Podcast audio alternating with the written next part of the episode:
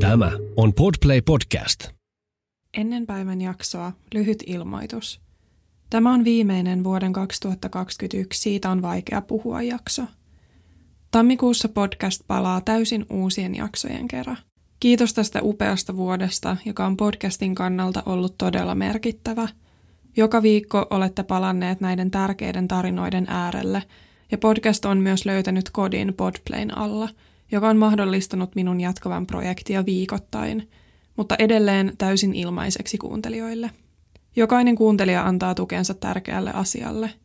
Mahdollisuuden ihmisille kertoa tarinansa turvallisesti ja avoimesti – Toivon kaikille rauhallista ja rentouttavaa loppuvuotta, kunnes palaamme uusien jaksojen merkeissä tammikuussa.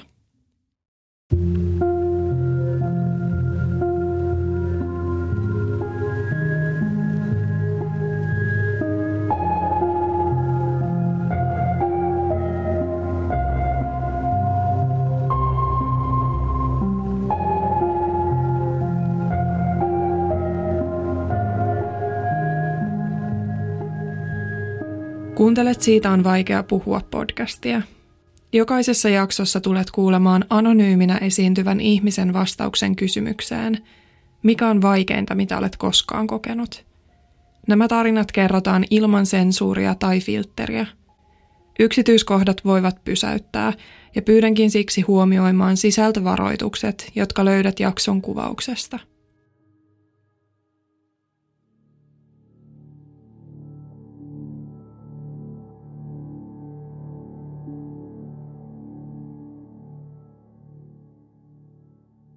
Ehkä ensimmäisenä, kun mä alan miettiä lapsuutta, niin mulle tulee mieleen, kun me asuttiin Vantaalla. Se oli, silloin, no silloin ei ollut jumboa vielä rakennettu, mutta me asuttiin hyvin lähellä jumboa ja tota, meillä oli siellä kolmekerroksinen omakotitalo ja meitä asu silloin minä, mun äiti ja mun isäpuoli siellä. Si- siitä sitten muutettiin Kauniaisiin, jonne sitten mulle syntyi pikkuveli. Ja tot, tota, no siinä vaiheessa sitten perheeseen tosiaan kuulu minä, äiti, isäpuoli ja pikkuveli. Ja tota, ää, kauniaisissa meillä oli valtava määrä koiria. Mun äitillä oli kenneli ja hän kasvatti niitä ja sitten sen lisäksi meillä oli sitten vielä tota, ää, koirahoitola. Niin no mä en tiedä, mä yleensä sanoin, että pahimmillaan kautta parhaimmillaan, niin meillä oli yli 20 koiraa samaa aikaa, eli niitä oli valtavasti. Öö, Kauniaisissa mä kävin mun ensimmäisen luokan ja tota, sitten toisen luokan puolivälissä me muutettiin sitten Karkkilaan. Ja Karkkilassa tota, siellä mä sitten olen käytännössä niin kuin asunut koko mun lapsuuden, sen, semmoisen lapsuuden, mitä mä niin kuin oikeasti muistan. että ennen Karkkilaa, niin, niin kuin just ensimmäisen luokan muistaa hädin tuskin, mutta ennen sitä niin on vaan semmoisia niin väläyksiä lapsuudesta, mistä milloinkin, mutta sitten tota, Karkkilassa ollessa sit mä sain myös pikkusiskon.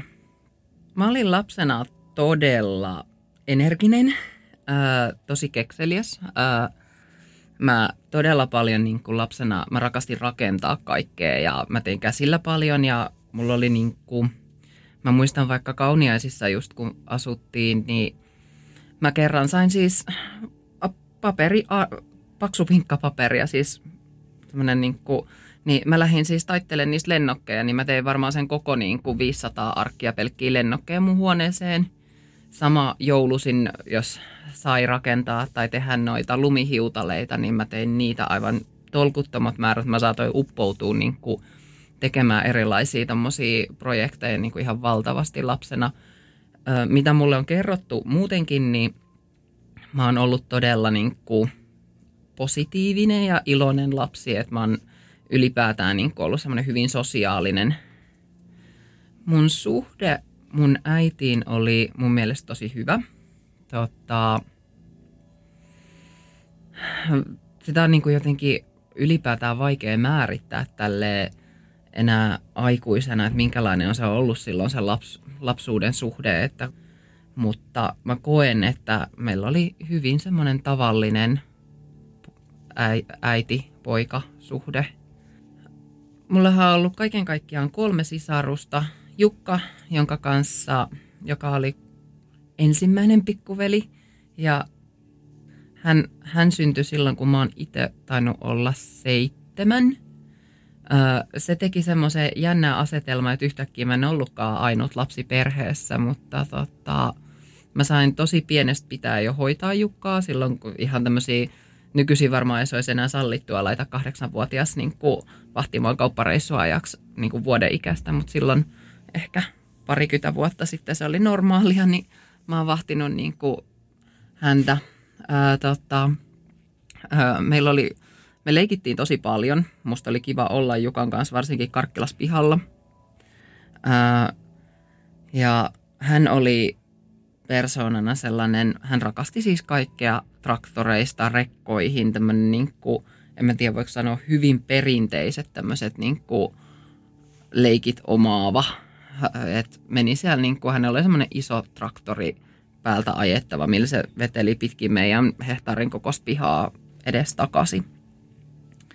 Jasmin, mun pikkusisko, joka nyt mä ihan pitää miettiä, syntyi 2001 niin hän oli sitten taas tämmöinen, niin kuin, mä koen, että hän oli tämmöinen prinsessa diiva. Hän vaihtoi siis parhaimmillaan varmaan kymmenen kertaa päivässä vaatteet ja niin pienestä iästä huolimatta loisti sille aina, että kun tuli, tuli niin kuin huoneeseen, niin varmasti teki itsensä huomatuksi, mutta ei silleen niin kuin pahalla, vaan nimenomaan vaan sillä, että oli, hän, hän halusi vaihtaa vaatteet, hän leikki prinsessaleikkejä ja vaihtoi niiden vaatteita ja – niin kuin tosi jotenkin prinsessa, diiva. Mulla ja mun isäpuolella oli, mä koen, että aina niin kuin mun ensimmäisen pikkuveljen syntymä asti meillä oli ihan semmoinen, mä pidin häntä siis isänä, ja mä en tiedä, että missä vaiheessa mulle edes kävi selväksi tämä, että hän ei olekaan oikeasti mun isä. mutta tota, siinä niin kuin pikkuveljen syntymäaikaan varmaan omassakin niin kuin ajatuksessa tapahtunut muutos, mutta myös selkeästi ehkä hänen käytöksessään tapahtui muutos, että sen jälkeen musta tuntuu, että hän ei kohdellut enää mua lapsenaan. Meidän välit oli ylipäätään vähän tulehtuneet niin, kuin, niin pitkään kuin mä muistan, että tota, ei ollut semmoista niin kuin lämmintä isähahmoa siinä arjessa – mun isäpuolesta mulla ei ole ihan hirveästi mitään silleen lämpöisiä aatteita vielä tänä päivänäkään, mutta jonkun verran mä oon oppinut tälleen myöhemmin myös katsoa hänen kannaltaan, että ei se välttämättä ollut maailman helpoin tilanne mikään siinä. Aina kun kesäloma alkoi, niin mut laitettiin mun isovanhemmille mökille ja siis mökki oli silloin mulle todella rakas. Vaikka mä olin siellä isovanhempien kanssa niin että me oltiin kolmistaan, niin siellä jos jossain niin kuin mun mielen, mielikuvitus laukkas ja mä tein siis kaikkea mahdollista. Mulla oli miljoonia erilaisia leikkejä ja siellä oli sitä lääniä ja pihaa ja metsää ja kaikkea niin kuin missä leikkiä. Mulla oli oma mökki, semmoinen pihamökki, niin, niin kuin kesämökille mulla liittyy tosi paljon rakkaita muistoja. Toiset rakkaat muistot lapsuudesta liittyy sitten tosi usein mun kummitätiin – että mun kummitäti jotenkin, no hän keksi aina jotain ihan mahtavia tekemisiä, että välillä me oltiin jossain reissun päällä. Mä oon, toki silloin kun mä muistelen nyt, niin mä oon ollut varmaan jo 13, kun hän vei mut ekaa kertaa moottoripyöräreissulle ja sehän oli siis mun mielestä aivan mieletöntä. Mulla lapsena oli tosi paljon vastuuta meidän perheen arjesta ja mä oon ihan siis pienestä pitäen – niin kuin mä oon joka ilta käynyt äidin kanssa hoitaa elä, eläimet ja näin. Meillä oli tosi paljon eläimiä, että niin kuin kuten mä jo aikaisemmin, tai mä mainitsin tuossa, että on saattanut olla 20, yli 20 koiraa, mutta sitten Karkkilassa meillä oli siihen lisäksi hevoset ja kissat ja näin, että meillä oli niin kuin ihan valtava määrä eläimiä.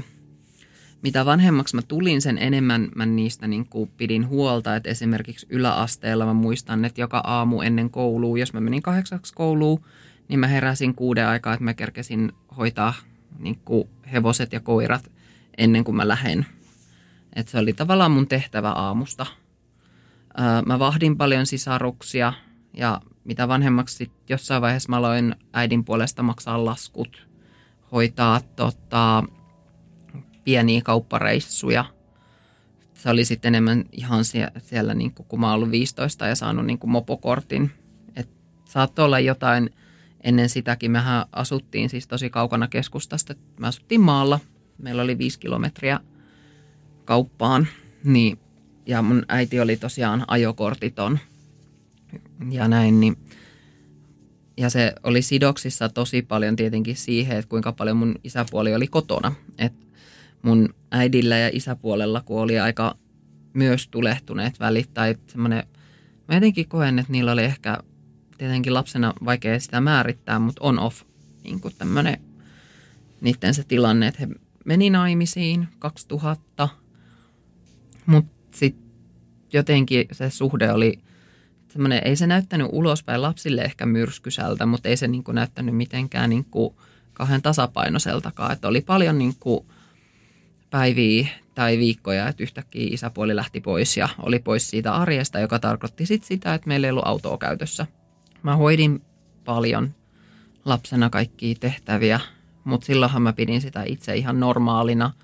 Mä en kokenut silloin sitä taakaksi. Et joo, muistan joskus miettineeni, että, että musta olisi kiva vaan mennä koulun jälkeen kavereiden kanssa hengaamaan ja sitä äidiltä saattoi tulla joku viesti, että ei kun sun pitää ensin hoitaa tämä, jotta sä voit lähteä. Ja sitten mä pidin sitä epäreiluna, koska mu- muiden ei tarvinnut tehdä. Mutta muuten niin en mä silloin osannut ajatella, että siinä olisi ollut mitään niin kuin outoa tai näin. Et mä olin teknisesti ok käyttää ja silloin kun alkoi tulee ekat verkkopankit, niin mä pystyin käyttämään niitä. Mun äidille ei ollut sitä osaamista – niin sitten mun mielestä oli luonnollista, että mä hoisin laskut sen puolesta.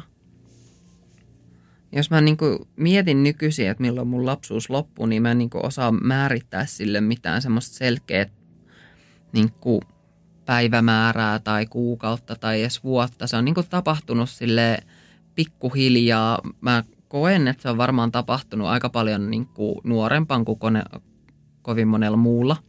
Et kuitenkin mä olin niin paljon mukana siinä perheen arjessa, kannoin niin paljon vastuuta ihan jostain 13-14-vuotiaasta asti.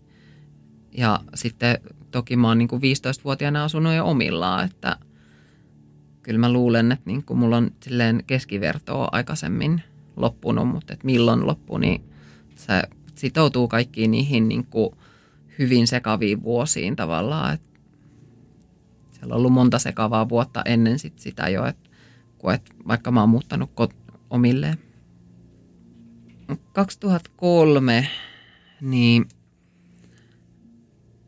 mä heräsin ääneen, katoin kelloa. Kello oli pikkasen vajaa yksi, jos en muista väärin. Ja tota, mietin, niin kuulin sen äänen – se oli palovarottimen ääni. Avasin mun huoneen oven ja tota, sieltä pöllähti savua sisälle. Mä paiskasin oven takaisin kiinni. En tiedä kuinka monta sekuntia meni siitä, kun ryntäsin sitten mun äidin ja sisarusten huoneeseen, joka oli viereinen ovi. Ja huusin äidille, että meidän talo palaa siitä tota, äiti kurkkas rappusista alas. Meidän makuuhuoneet oli yläkerrassa ja totesi, että meidän alakerta on tulessa. Ja se tuli oli siinä vaiheessa siis vallannut jo rappuset. Me mentiin tota, tosiaan mun äidin ja sisarusten makuuhuoneeseen, laitettiin ovi kiinni ja meillä oli silloin palo, paloportaat tota, heidän heidän makuuhuoneesta. Ö, ongelmaksi muodostui se, että siitä piti saada se ikkunalasi rikkiä, koska no, siinähän siis me oltiin kaikki paniikissa. Silloin meitä oli talossa siis minä, mun äiti ja mun kaksi nuorempaa sisarusta, Jasmin ja Jukka. Ja tota, me hakattiin sitä ikkunalasia siis mun äidin kanssa – ihan käsillä. välillä mä muistan, että mä otin jonkun siis lelun ja siis se tuntui tosi ikuisuudelta, että sen sai rikki. Mä muistan, että siinä vaiheessa, kun se oikeasti vihdoin viimein saatiin rikki se lasi, niin tota, siis se kuumuus alkoi jo niin kuin siinä itse huoneessa ole niin kovaa, että siis se sattu. Ja sitten se savun määrä ja kaikki, mitä siinä niin kuin hengitti. Ja, siis niin kuin mulla on edelleen mielikuvissa, kuinka siis sen niin kuin tavallaan oven läpi tulee sieltä niin kuin saranoinen tai sieltä väle, niin kuin oven karmien väleistä tulee siis liekkejä. Ja tota, ää, mä otin Jasminin syliin ja me käveltiin siitä ikkunan, tai mentiin niin kuin ikkunan läpi paloportaille ja kivuttiin alas. Mä, äidin piti ottaa Jukka, mutta Jukka oli rimpuillut ja äiti ei tullut sieltä alas. Mä menin takas paloportaille huutamaan. Mulla oli edelleen Jasmin sylissä. Mä huusin äidille, että sen pitää tulla alas. Et, ja näin. Ja lopulta mun äiti joutui tulee ilman Jukkaa. Et Jukka oli rimpuillut niin paljon ja se oli piiloutunut sinne savun ja pimeyden sekaan. Että sitä ei enää löydetty. Et jäl- jälkikäteen Jukka löydettiin sitten oman sänkynsä alta – pintapuoleisesti meidän perhe toipuu niin kuin aivan liian nopeasti. Siis tämä tapahtui äitien päivänä, eli toukokuussa ja ää, siitähän lehdet kirjoitti aivan siis, järjettö, siis järkyttävät lööpit. Ja, mutta meidän perhe muutti hetkeksi niin kuin Helsinkiin Konalaan vuokralle siihen kesän ajaksi. Ja mä muistan sen kesän viettäneeni sillä, että mä muistelin tavaroita, mitä meidän kodista, niin kuin, tavallaan koska meillä meni kaikki. Meillä palo, palo koko kotimaan tasalle ja kaikki tavarat, kaikki valokuvat. Mullahan ei ole siis mun lapsuudesta niin kuin mitään tavaroita jäljellä, että kaikki niin kuin muistot, mitä mulla on olemassa, niin on aikaisintaan 13-vuotiaasta niin kuin olemassa. Et tietenkin jotain pieniä niin kuin on tullut jostain isovanhemmilta ja näin, mutta suuri osa niin kuin tavaroista niin ne on kerrytetty vasta sit sen jälkeen. Pintapuolisesti näytti siis tosiaankin siltä, että muutama kuukausi meidän perhe olisi ollut ok. Mun äiti päätti ostaa mun isäpuolelle uuden auton, koska saatiin vakuutuksesta rahaa ja sitten me alettiin rakentaa uutta, uutta kotia tuhoutuneen tilalle ja – meidän perheessä ei ikinä keskusteltu aiheesta. Mun äiti järjesti, siis lähes, mä oon kattanut itse jälkikäteen mun niin kuin veljen Jukan hautajaisista kuvia, niin ne on ollut siis aivan semmoiset niin kuin jenkkispektaakkeli-hautajaiset. Ja mä en tiedä, siinäkin varmaan joku, niin kuin siinä jo niin kuin mun mielestä on joku ollut pielessä, että on järjestetty, niin kuin sinne kutsuttiin siis joka hautajaisissa oli varmaan 100 tai 150 henkeä. Ja no mä oon itse ollut niin nuori, niin en mä silloin ajatellut sen kummemmin, mutta nykyisin kun katsoo kuvia, niin mun äiti on äh, niin kuin uhrannut siihen aikaa ja vaivaa siis aivan järjettömällä tasolla ja siinäkin on, niin kuin, että ei se ole ollut ehkä enää ihan tervettä. Se, että mä itse olen kokenut sen tulipalon, niin mullahan siis oli sen jälkeen pitkän aikaa, mä en pystynyt olemaan saunassa – Mä saa, meinasin saada kerran paniikkikohtauksen autossa, kun oli liian lämpimällä niin kuin ilmastointi, että ihan vaan se niin kuin lämmön tunne. Mä, hänen, mä kärsin tosi paljon univaikeuksista silloin 13-kesäisenä.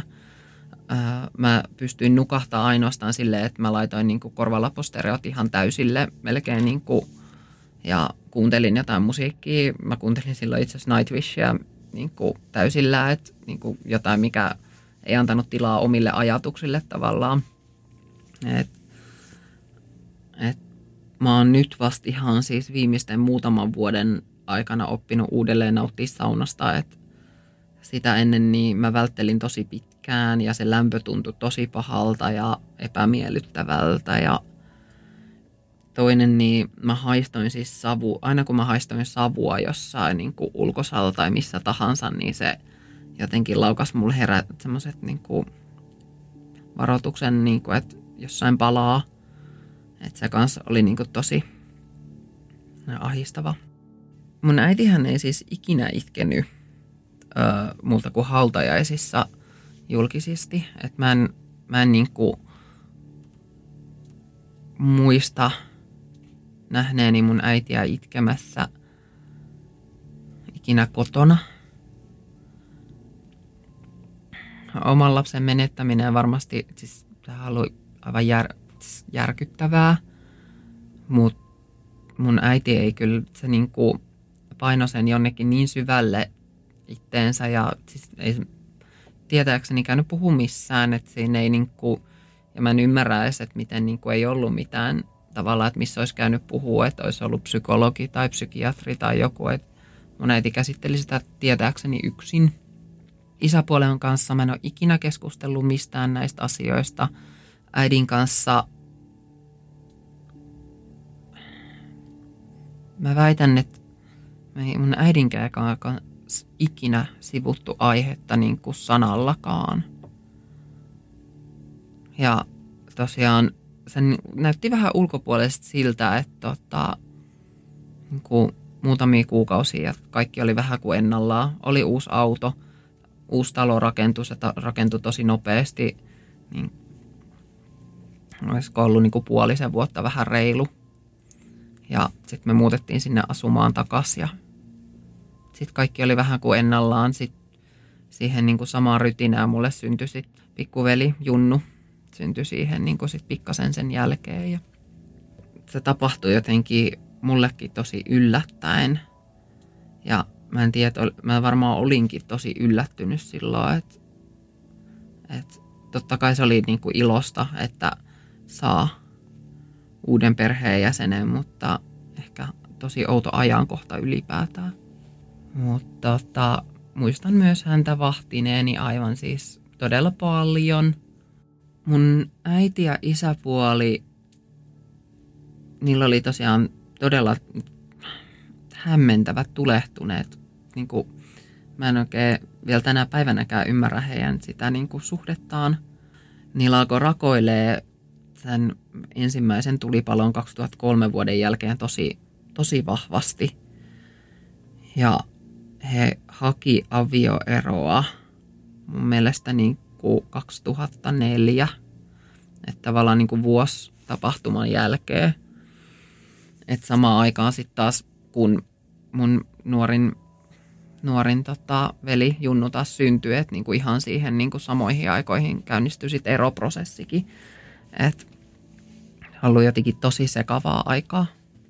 Mä muistan, että kun he lähti hakemaan eroa, niin siinä niin heillä oli tosi jotenkin, mä voisin sanoa, että pikkumainen. Ne miettii, kelle kuuluu mikäkin tavara ja kuka on maksanut mitäkin. Ja, mutta silti päällimmäisen mulla oli ehkä helpotus, että mä pääsen mun isäpuolesta eroon, koska mulla oli niin kuin koko ajan vahventunut ajatus maailma siitä, että mä en vaan pidä mun isäpuolesta ja mä en kokenut häntä niin kuin hyvänä ihmisenä siihen meidän arkeen, että mä olin niin kuin helpottunut siitä, että hän jäisi taka-alalle vähän tulipalon jälkeen, tai vuosi, suurin piirtein vuosi varmaan jälkeen, yksi päivä kotona iltapäivällä mun äiti ja niin, mun äiti ilmoitti, että he menee päiväunille.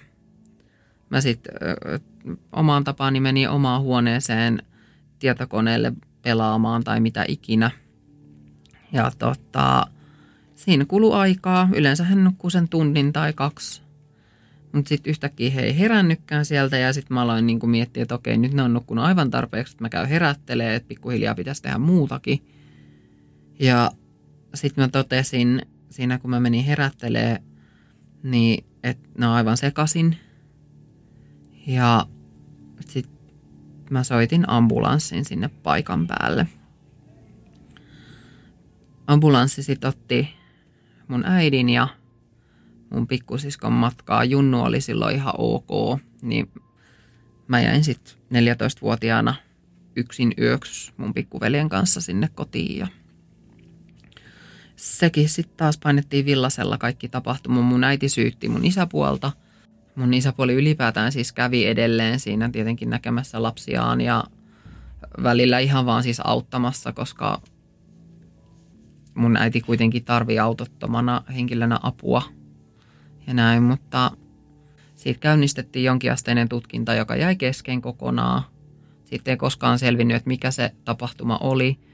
Öö, jotain, jotain huumaavaa tai myrkyllistä ainetta tosiaan löytyi kehosta. Eli, ja se oli ollut mehun seassa. Miten se oli päätynyt siihen mehuun, sitä ei kukaan tiedä. Et, niin kuin, erilaisia spekulaatioita sitten on suuntaan ja toiseen niin kuin sen jälkeen tietenkin. Sitä ei niin kuin tähän päivään mennessä kukaan saanut selville. Siihen 2005 vuoteen ennen joulukuuta, niin siinä tapahtuu yhtä jos toista, mutta oikeastihan siis mulla on tosi hämärät muistikuvat koko vuodesta. Musta tuntuu, että varmaan niin kuin omatkin aivot koit, koittanut tosi pitkään suojella, että mitä kaikkea siellä on tapahtunut. Mun äiti ei niin kuin vaan kerran tai kaksi löytynyt jostain niin kuin humalasta niin, että mä oon kerran mä soitin ambulanssin, koska mä löysin mun äidin pihalta niin kuin sammuneena. Eihän mä silloin tietenkään ymmärtänyt sen ikäisenä, että mitä mun äidillä on hätänä. Et mä luulin, että hän oli saanut jonkun kohtauksen, kun hän oli vaan niin kuin täysin tiedottomassa tilassa siellä makasmaassa. Tota, kerran mä löysin me, mun äidin talon kellarista – vastaavasti sammuneena. Silloin mä ymmärsin, että hän oli humalassa. Mä vein hänelle peiton ja tyynyn ja pidin huolta, että mun sisarukset on ok. Ennen kuin mä lähdin sitten seuraavana aamuna kouluun. Mutta silloin mun äiti oli jo niin kuljesi tuulettimen ääressä tupakalla ja oli ihan kuin ei olisi mitään tapahtunutkaan ja käyttäytyi silleen, että kaikki on ok. Mutta näitä tämmöisiä tapauksia, että niin kuin niitä tapahtui useita. Ja mä en niin itse jotenkin, mä olin liian nuori ymmärtääkseni, että siinä on jotain niin kuin pahasti pielessä. Et mun äidillä, jos mä itse koen, niin ei ollut varsinaisesti kovin montaa ystävää. Muutamia niin kuin, tavallaan aikaisemmasta elämästä tai niin kuin, niin kuin nuore, tavallaan nuoruudesta oli, mutta niihinkin niin hän oli vetänyt aika paljon niin kuin etäisyyttä. Ja et niin kuin muutama henkilö saattoi käydä, mutta ei silleen, että mä olisin koskaan kokenut, että hänellä on oikeasti semmoinen niin kuin ystäväpiiri tai henkilöitä, joille puhua tai niin kuin mä luulen, että ihan vaan se Karkkilaan muutto jo silloin aikoinaan niin laukas sen efekti, että koska se oli kaupunki, missä ei vaan ollut ketään tuttuja. Ja sitten että niin kuin mun äiti ei niin kuin tavallaan ottanut osaa mihinkään, vaan pysyi siis kotona. Että mun äiti oli siis sairas eläkkeellä, mikä aiheutti sen, että hän oli siis kotona.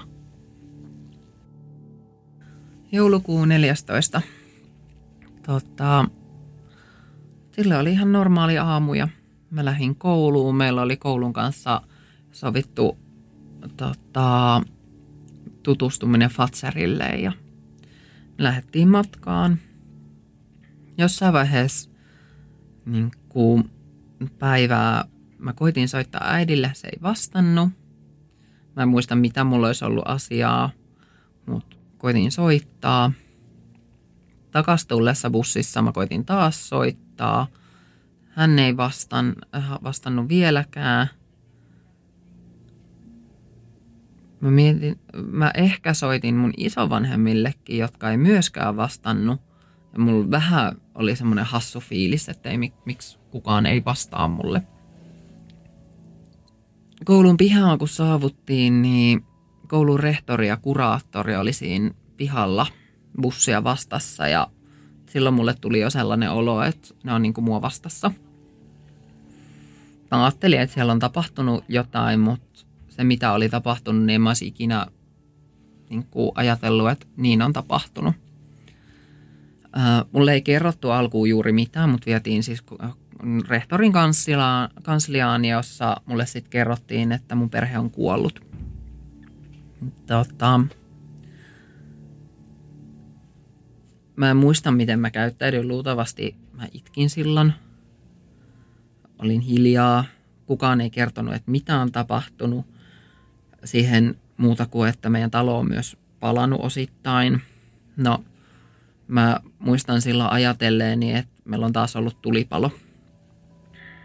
Tota, mut sijoitettiin silloin sit yhden perhepäivähoitajan niin hoitajan luo, luo ja mä olin siellä. Siitä päivät kuluu pikkuhiljaa, lööpit alkoi niin kuin tietenkin niin kuin enemmän ja enemmän pyörymään tai ole esillä ja pikkuhiljaa selvisi sitten, että kaiken takana oli mun oma äiti.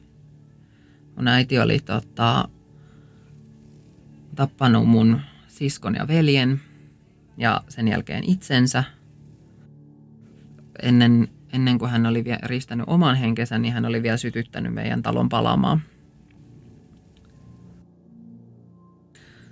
Mua suojeltiin alkuun tosi paljon siltä, että mä en vahingoskaan näkisi lehtiä tai että mä en saisi tietää liikaa, että mitä on tapahtunut. Ei mulla ihan täysin tietenkään pimitetty, mutta mun luonteeltani mä kyllä halusin tietää siis kaiken, että mitä on tapahtunut ja miten on tapahtunut. Ja sitten lopulta itse asiassa poliisit joutu mulle niin käymään sen tapahtuman läpi, koska ne halusivat käydä mun kanssa myös ne detailsit läpi ja – mä oon nähnyt niin kuin tavallaan semmoiset poliisien te- tekemä, mä en tiedä mikä sen oikea nimi on, mutta tämmöinen tapahtumakartta, missä ne on niin kuin luonnostellut sen, että mitä on tapahtunut, missä järjestyksessä on tapahtunut. Ja sieltä niin kuin vaikka selvisi tavallaan tekovälineet ja kaikki, että mun äiti oli käyttänyt veistä.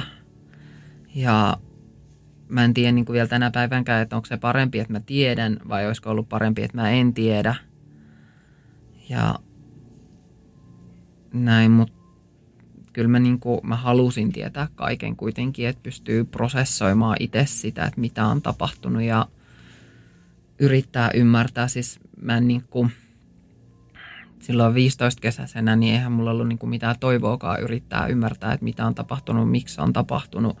Tänä päivänä mä pystyn jo vähän prosessoimaan sitä. Sitten on kuitenkin kulunut yli 15 vuotta heittämällä, niin mä pystyn niin kuin edes vähäsen ajattelemaan, että mitä mun äidin päässä on saattanut liikkua ja mä osaan yhdistellä pisteet, että kuinka rankkaa se on ollut ja kuinka siinä niin kuin yksinkertaisesti kaikki on ollut pielessä, mutta silloin niin se oli vähän ehkä liikaa 15-vuotiaalle. Mut laitettiin psykiatrille. Psykiatri määräsi mut sitten lopulta psykologille, jonka kanssa mä kävin kerran viikossa juttelee aina täysikäiseksi asti. Ja kaiken kaikkiaan niin kuin, ää, se tilanne mun kanssa hoidettiin yllättävän okosti. Siihen vaikutti tosi paljon myös se, että mulla oli paljon omaa tahtoa ja mua, mua kuunneltiin, ei alkuun, mutta sitten meidän perhetuttuna oli Karkkilan kirkkoherra, joka oli tavallaan niin kuin mun puolella, miten se voi sanoa, mutta meinattiin sijoittaa alun perin niin kuin uuteen perheeseen. Mä olin itse tosi vastaan sitä, niin kuin, mä kävin siinä perheessä siis olemassa muutamana päivänä, mutta mä siis yksinkertaisesti mä olin sitä vastaan, että se ei vaan tuntunut omalta 15-vuotiaana yhtäkkiä mennä uuteen perheeseen. Ja mä, niin kuin, mä pyysin itse, että mä saisin muuttaa omilleen. Sitä tietenkin ymmärrän, että miksi sitä oltiin niin tavallaan vastaa alkuun, mutta kuitenkin sitten kirkkoherrakin oli sitä mieltä, että mä oon kykeneväinen siihen. Ja sitten siihen tehtiin ratkaisu. Mulle löydettiin niin kuin yksi ja Karkkilan keskustasta ja siihen järjestettiin, että perhepäivähoitajat kävi alkuun kerran päivässä katsoa, että mä osaan tehdä ruoan ja pärjään siellä omillaan ja kaiken kaikkiaan niin kuin mun mielestä se hoidettiin ihan okosti tavallaan hoitosuunnitelma tehtiin siihen 18 ikävuoteen asti ja sitten sen jälkeen se oli täysin itsestä, riippu, tai silleen, että itsestä riippuvaista, että halusko jatkaa vai ei. Meillä, silloin kun 2005 tämä tragedia tapahtui, niin meillä oli, koska meillä ollut kuusi vai kahdeksan koiraa ja sitten oli hevosta ja kissaa ja koska mun äitillä oli ollut kenneli, niin hänellä oli paljon tuttuja, niin sitten hänen niin kuin muut kenneltutut otti niitä tavallaan eläimiä suojaan. Ja mä itse pidin kolme koiraa silloin. Mulla oli itselläni kolme pomeraania, niin mä muutin 15-vuotiaana kolmen koiran kanssa. Mä varmaan sisästin sen, että niin kun mun perhe on poissa, niin viimeistään hautajaisissa. Mä niin kuin, luulen, että se oli aika semmoinen, niin kuin, se oli kuukauden päästä, niin se oli aika semmoinen selkeä, että se on ehkä vähän jotenkin hämmentävää edes ajatella, että 15-vuotias on joutunut järjestämään oman äitinsä ja kahden sisaruksen hautajaiset. Muistan edelleen, kun siinä oli kolme arkkua, arkkua ja siis niin kuin pieninhän oli siis alle metrin kokoinen ja se oli jotenkin niin,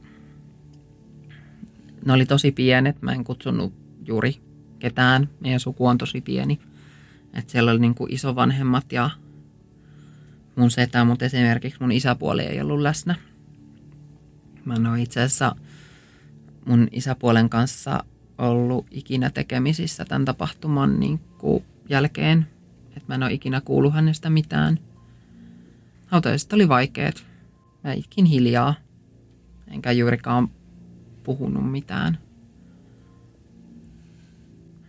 En mä vielä tänä päivänäkään välillä taju, että niin kuin, tai on niin paljon asioita, mitä tavallaan, niin kuin, mistä jäi, jäi paitsi tavallaan, että ei ole yhteisiä, ei ole perhe, perhettä, niin ei ole yhteistä joulua tai tämmöistä, niin olihan niitä niin kuin paljon aina semmoisia, niin missä tuli se tilanne, että jos et on yksin.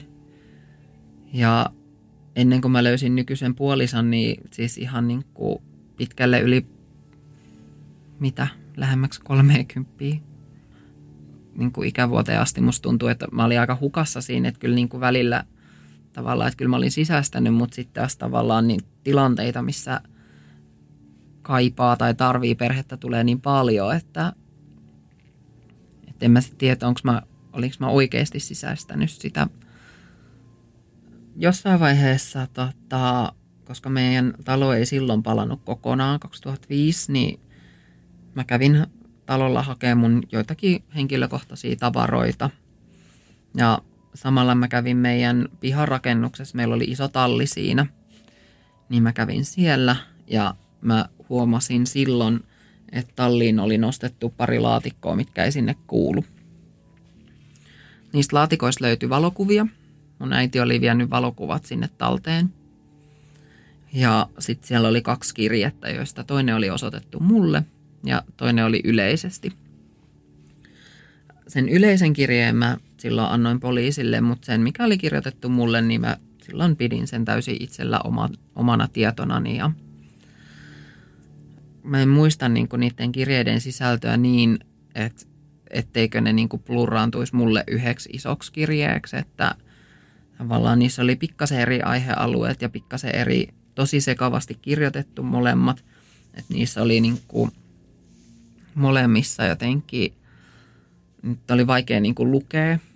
Ja ne oli kirjoitettu tosi, tosi, tosi sekavasti ja varmaan tosi hätäisesti. Ää, tota, mun kirjeessä niin kuin, mun äiti toivotti mulle hyvää loppuelämää. Se, hän kertoi, että kuinka rakas mä olin hänelle, mutta sitten samaan aikaan hän kertoi, että, että hän epäili, että mä en rakasta häntä. Ja se oli ehkä yksi niin kuin isoimpia teke, tekijöitä siihen, että miksi mulle tuli semmoinen niin kuin riittämättömyyden tunne itse itselleni, että oma äiti kertoo 15-vuotiaalle, että hänestä tuntuu, että hänen oma lapsensa ei rakasta häntä. Tämän tapahtuman jälkeen niin mä kärsin uniongelmista, mutta mä myös kärsin pitkittyneestä päänsärystä ja siihen niin liittyy paljon kaikkea, mutta siis samaan aikaan tavallaan tapahtui niin paljon kaikkea muutakin, että mun elämä oli siis aivan hunningolla, että vähän sama mitä mun äidillä, niin mä pystyin pitää semmoiset hyvät kulissit yllä ja näin, mutta pinnan alla niin tapahtui yhtä sun toista, että mä olin tosi rikki. Ja välillähän siis se on ollut, ollut niin tosi lähellä, ettei mulla vaikka kehittynyt syömishäiriöt ja kaikki siihen niin samaan ajankohtaan. Et mä elin pitkälti itse asiassa karkilla. Et mä osasin kyllä tehdä ruokaa, se ei ollut ongelma, mutta sit ei vaan tehnyt mieli. Ja näin, et.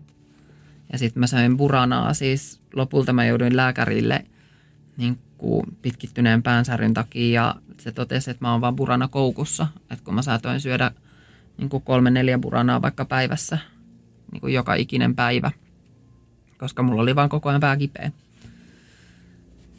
Se oli hankalaa aikaa. Silloin kun mä menin tämän tapahtuman jälkeen kouluun, niin mähän taisin, se taisi olla tammikuusta. Mä en ollut mitenkään pitkään poissa, niin musta tuntuu, että joka ikinen katto mua sen jälkeen, että tossa toi menee. Totta kai, siis kaikkihan Karkkilas ties, että sen jälkeen, että kuka mä olin, mitä mulle oli tapahtunut. Koulussa jotenkin mua kohdeltiin silti tosi hienosti. Ne oli, niillä oli ollut niin kuin koko koulu koolla ja ne oli keskustellut mun tapauksesta ja jotenkin ne oli käynyt siellä läpi, että miten olla niin kuin mun kanssa ja miten niin kuin käsitellä, niin se meni jotenkin tosi hyvin, mutta silti mulla oli Karkkilas ollessa sellainen olo, että mua seurattiin silleen ja kaikki ties mitä oli tapahtunut, niin ei pystynyt tavallaan aloittaa puhtaalta pöydältä mitenkään. Et sitten kun mä muutin Helsinkiin ysiluokan tavallaan kevään jälkeen, niin sitten musta tuntuu, että mä aloitin täysin puhtaalta pöydältä, kun kukaan ei tiennyt, tiennyt että mitä mulle oli tapahtunut ja näin, niin se jotenkin helpotti siinä elämäntilanteessa. Mullahan niin kuin, mä menin lukioon sitten kun mä valmistuin yläasteelta ja lukio oli mulle siis, no, mä lintsasin niin paljon kuin vaan pysty. Mä alisuoriuduin tosi vahvasti ensimmäisen vuoden.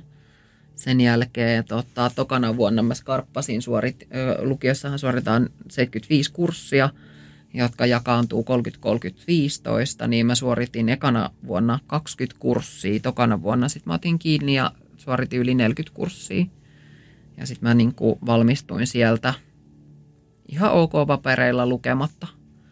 Mutta tota, mä kuvittelin meneväni yliopistoon. Musta piti tulla yritysjuristi, eli jotain aivan muuta kuin mitä musta tuli. Mä olin silloin siis oon päättänyt, että mä haluan työhön, josta maksetaan korkeata liksaa. Ja että se on niin kuin tavoite, että palkka edellä.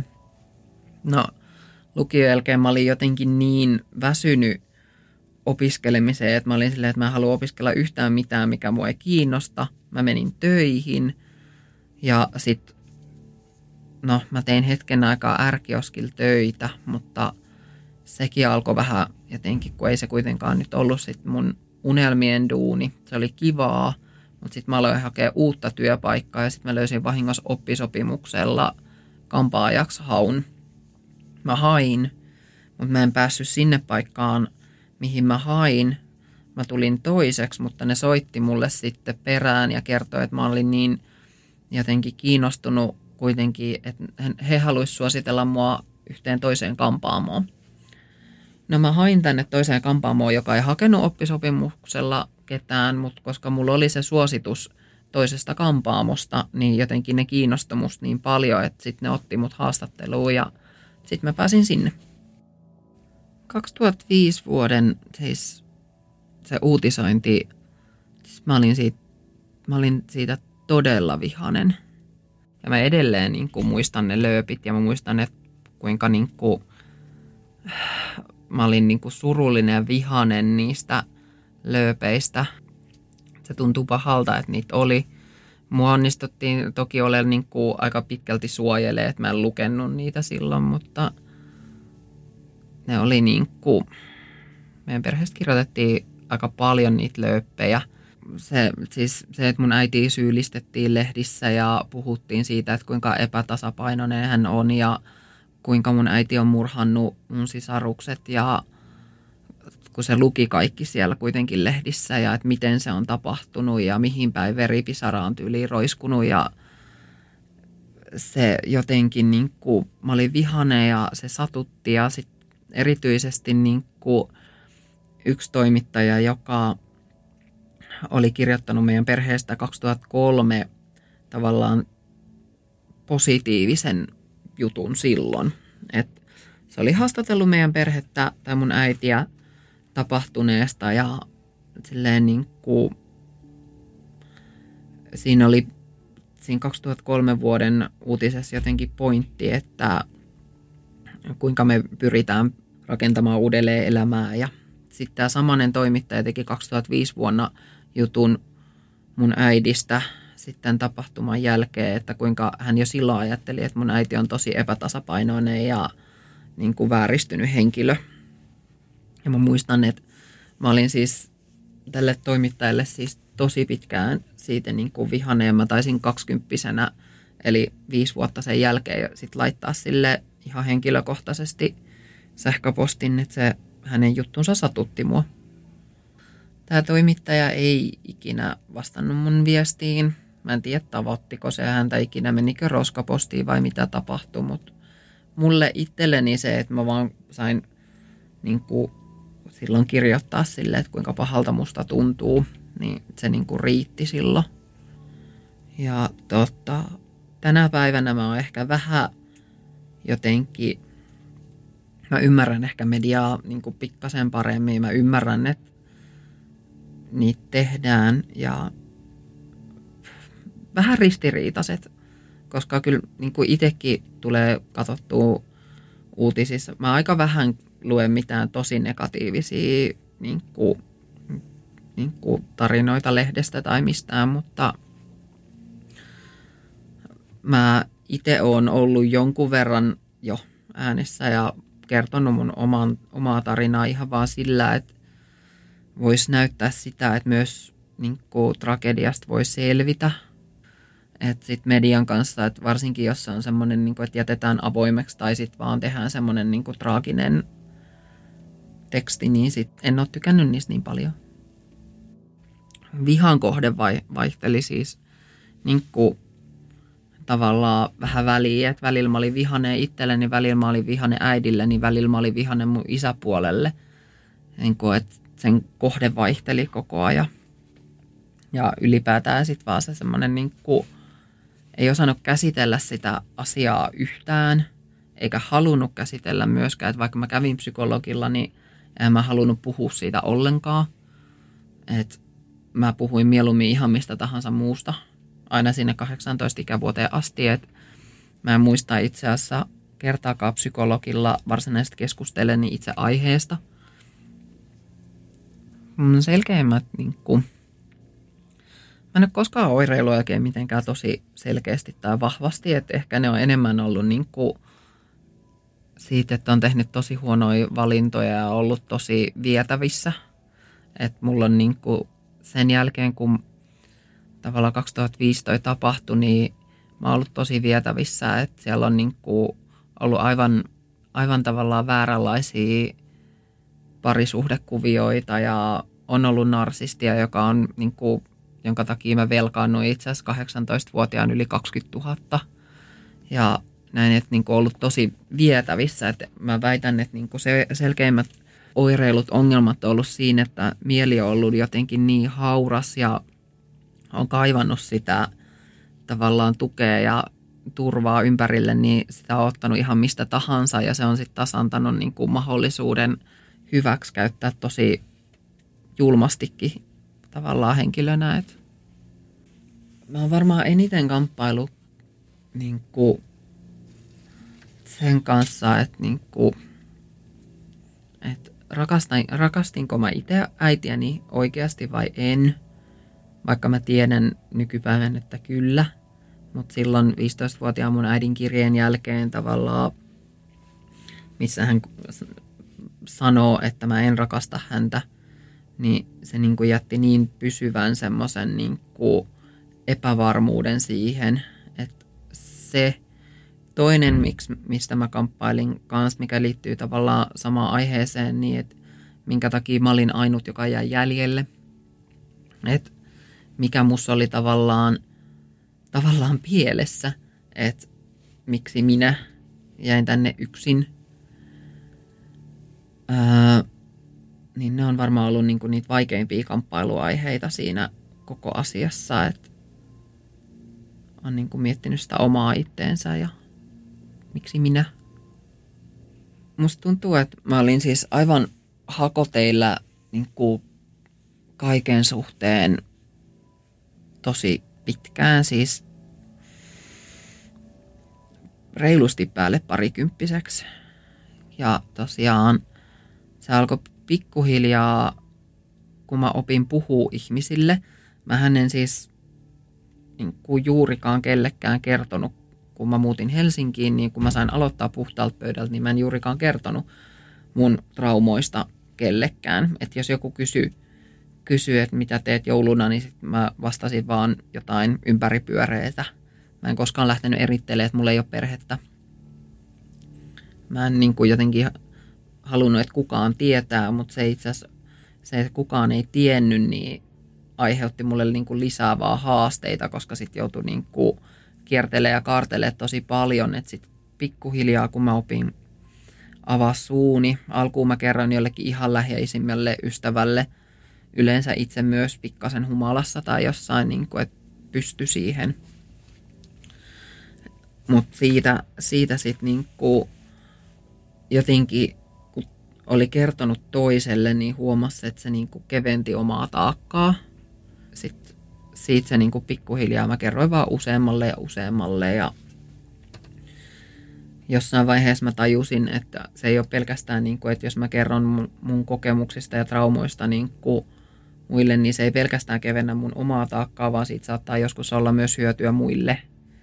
Ja siinä vaiheessa varmaan jotenkin niin kuin kun tämä kävi, että mä tajusin, että siitä voi olla hyötyä myös muille, niin se jotenkin ratkaisi tosi paljon sitä omaa suhtautumista koko tapahtumaa, että koska ennen sitä ei ole ikinä ollut mitään tuosta mun traumasta hy- hyötyä tai hyvää tai näin, eikä siitä nyt tänä päivänäkään juurikaan mitään hyvää tai näin voi saada, mutta se, että jos mä puhun siitä ja joku voi niin kuin kokea samaistuvansa tai kokea saavansa niin kuin vertaistukea, niin se on niin kuin se ainut hyöty, mitä mä voin siitä itse ikinä saada, niin se auttaa mua itseänikin. Kaikki tämmöinen niin true crime ja kaikki tämmöinen niin tosi, voiko niitä sanoa tosi TViksi, niin ne on niin kuin omaisen kannalta ne on tosi haastavia. Se riippuu niin paljon omaisesta. Tosi monelle omaiselle ne on varmaan ihan siis valtavan hankalia. Mutta samaan aikaan mun mielestä niin kuin kaikista tommosista voi olla hyötyä siitä tiedon niin kuin lisäämisestä, että mitä kaikkea niin kuin maailmassa tapahtuu ja näin. Et toisaalta sille omaiselle se voi olla todella rankka kokemus, mutta sitten toisaalta sit voi olla hyötyä ehkä, no omaiselle ihan vaan se, että käsittelee niitä asioita, niin siitä voi olla hyötyä, mutta myös sen kannalta, että jaetaan tietoa, että mitä kaikkea voi tapahtua, että ihmiset ehkä näkis, plus että ihan vaan sitten se, niin kuin, että on, on aina ihmisiä, jotka kokee sitä, että tarvii vertaistukea, niin se saattaa löytyä yllättävistäkin paikoista. Niin. Mutta mun mielestä, niin kuin, jos nyt on henkilö, joka, jolla ei ole mitään traumaa taustalla vastaavaa ja haluaa katsoa, niin en mä koe, että siinä on mitään väärää, koska ihmiset on kiinnostuneita toista ihmisten elämistä ja mä itse koen, että jos joku nyt haluaisi kuulla mun elämästä enemmän ja enemmän, niin mä koen, että se on niinku tavallaan väärin kuitenkaan. Mä tosi harvoin enää ajattelen tätä, mutta nyt ihan viimeisten parin vuoden aikana mä oon ollut ehkä tämän asian kautta vähän enemmän esillä, nimenomaan enemmän vertaistukiajattelun takia, niin mä oon joutunut tavallaan niin kuin palaamaan useammin asioihin ja mä jopa tuossa pitkästä aikaa jouduin tai katsoin noin lehtiartikkelit läpi, koska mä en vain yksinkertaisesti muistanut niitä enää kovinkaan hyvin. Mutta välissä on siis ollut jopa silleen, että menee pitkälti yli vuosi, että mä niin kuin kunnolla ha- havahdun ajattelemaan asiaa. Et, ja jossain niin kuin, lehtiartikkelitkin saattoi olla siis vuosia piilossa. Että ne on mulla tallella kyllä, mutta mä en ehkä enää koe, että mä, mä oon jopa miettinyt nyt viime aikoina, että mä saattaisin heittää ne pois, koska mä en koe, että mä niistä hyödyn, mutta sitten samaan aikaan mä mietin, että se on osa niin kuin historiaa, osa mua, niin sitten mä en tiedä, niin kuin, että uska, uskallanko mä heittää niitä vaan mäkeä, että jos mä sitten joskus vaikka vuosien päästä on sitä mieltä, että ne on hyvä, että ne on tallessa. Nykyisin kun mä ajattelen näitä menneitä tapahtumia, niin mä aika pitkälle lokeroin ne vähän erikseen, että varsinkin mun oman äidin kohdalta. Että mun sisaruksissa niin mä tunnen aina vaan semmoista niin surua siitä, että ne ei koskaan niin päässyt aikuiseksi asti ja ei päässyt näkemään, että miten upeita ihmisiä heistä olisi voinut tulla. Mun äidin kohtaa tällä hetkellä se vaihtelee, mutta tällä hetkellä mä lokeroin tavallaan sen, sen äidin, jonka mä muistan ihan lapsuudesta, jostain semmoinen, niin kuin, että on hyvät välit ja ei ole vielä mitään ongelmia ja näin, niin mä lokeroin sen tavalla, että hän on se mun äiti ja sitten on tämä toinen henkilö, joka on tehnyt kaiken. Ja se ehkä vaan niin kuin helpottaa pikkasen niin kuin sitä, että eristää koko ton niin kuin pari vuotta 2003 vuodesta niin kuin siihen 2005 vuoteen, että ne eristää erilleen koko siitä lapsuudesta ja kaikesta, että ne on yksi tapahtuma. Ja nykyisin saattaa olla jopa niin kuin ajanjaksoja, kun menee viikkoja, että mä en niin kuin muista koko asiaa tai ajattelee, että ennen, ennen ei ollut varmaan niin kuin päivääkään, että ei tapahtuisi joku pieni asia, että ettenkö mä näkisi jonkun henkilön, joka etäisesti muistuttaa jotain mun sisarusta tai äitiä tai etteikö joku kysy jouluna, että no, että mitä teet jouluna ja että meetkö, meetkö vanhemmilles ja näin, niin sitten kaikki tommoset niin kuin muistutti silloin, mutta nykyisin jotenkin on päässyt sen verran pidemmälle, että ei välttämättä niin kuin, että joo, jouluaika edelleen, joulu on mulle vähän haastava, mutta onneksi mulla on nykyisin niin jotenkin tasapainoinen, hyvä parisuhde ja tavallaan on luonut uuden oman perheen, niin päässyt semmoiseen tilanteeseen, että voi nauttia uudelleen joulustakin. Ja kaikki nuo kokemukset on vaikuttanut siihen, mitä mä oon tänä päivänä ja miten mä käsittelen erilaisia asioita. Mä oon todella siis positiivinen yle, yleis, niin kuin mä en niin kuin juurikaan koe, että mun elämässä olisi hirveän paljon haasteita. Että jos tulee joku takapakki, niin koska mulla on niin vaikeita asioita, mitä mä oon joutunut käsittelemään läpi ja päässyt niistä jollain tasolla eteenpäin, niin pienemmät asiat ei juurikaan niin kuin, ne ei vaivaa mua. Musta tuli tosi paljon niin kuin tarmokkaampi ja se kohta, missä mä nyt sitten ikinä on päättänyt, että mä niin kuin aion elää elämääni kaikesta huolimatta, niin että sillä hetkellä niin kuin on tullut semmoinen tosi johdonmukainen, niin kuin, että musta on tullut tosi johdonmukainen ja mä niin kuin tiedän, mitä mä haluan ja tavallaan mä aion saavuttaa sen, että mä en niin kuin enää anna minkään olla esteenä. Niin se voi hyvinkin olla, että ilman tämmöistä traumaa, niin mä olisin ollut vähän peh- pehmeämpi. Mä pyrin siihen, että mä menestyn uralla lisää. Mulla on ollut hyvin nousujohteinen ura ja ura on niin kuin yksi. Paljon mulla on tavoitteet siihen, mitä me ehkä joskus mun puolison kanssa tulevaisuudessa tehdään ja mennään. Ja mä haluan nähdä maailmaa edelleen aivan valtavasti. Mä oon nyt käynyt jossain vähän reilu 30 maassa, mutta – koko ajan musta olisi ihana nähdä uusia maita ja uusia kulttuureita tutustuu. Mä uskon, että mulla niin tulee olemaan hyvä elämä tulevaisuudessa. Mähän pitkään niin kuin, mä ajattelin jotenkin, että mä oon ainutlaatuinen siinä suhteessa, että mä oon kärsinyt näin paljon. Mä ajattelin, että ikinä kukaan ei niin kuin voi ymmärtää mun tuskaa ja ymmärtää, mitä mä oon kokenut. Ja, tota, mä, olin, mä olin oikeasti väärässä siinä, koska on muitakin ihmisiä. On muitakin ihmisiä, jotka on kokenut paljon. On, aina on joku, jolla asiat on periaatteessa huonommin. Et, tavallaan, että sä pystyt pääsee eteenpäin. Et, joo, se ei välttämättä ole helppoa ja se ei välttämättä lähde vaan susta itsestäsi, että sä tarvit oikeanlaisen ympäristön siihen, mutta uskon, että melkein mistä tahansa traumasta pystyy selviämään, kunhan vaan niin kuin on oikeanlainen ympäristö ja päättää itse, että haluaa selvitä.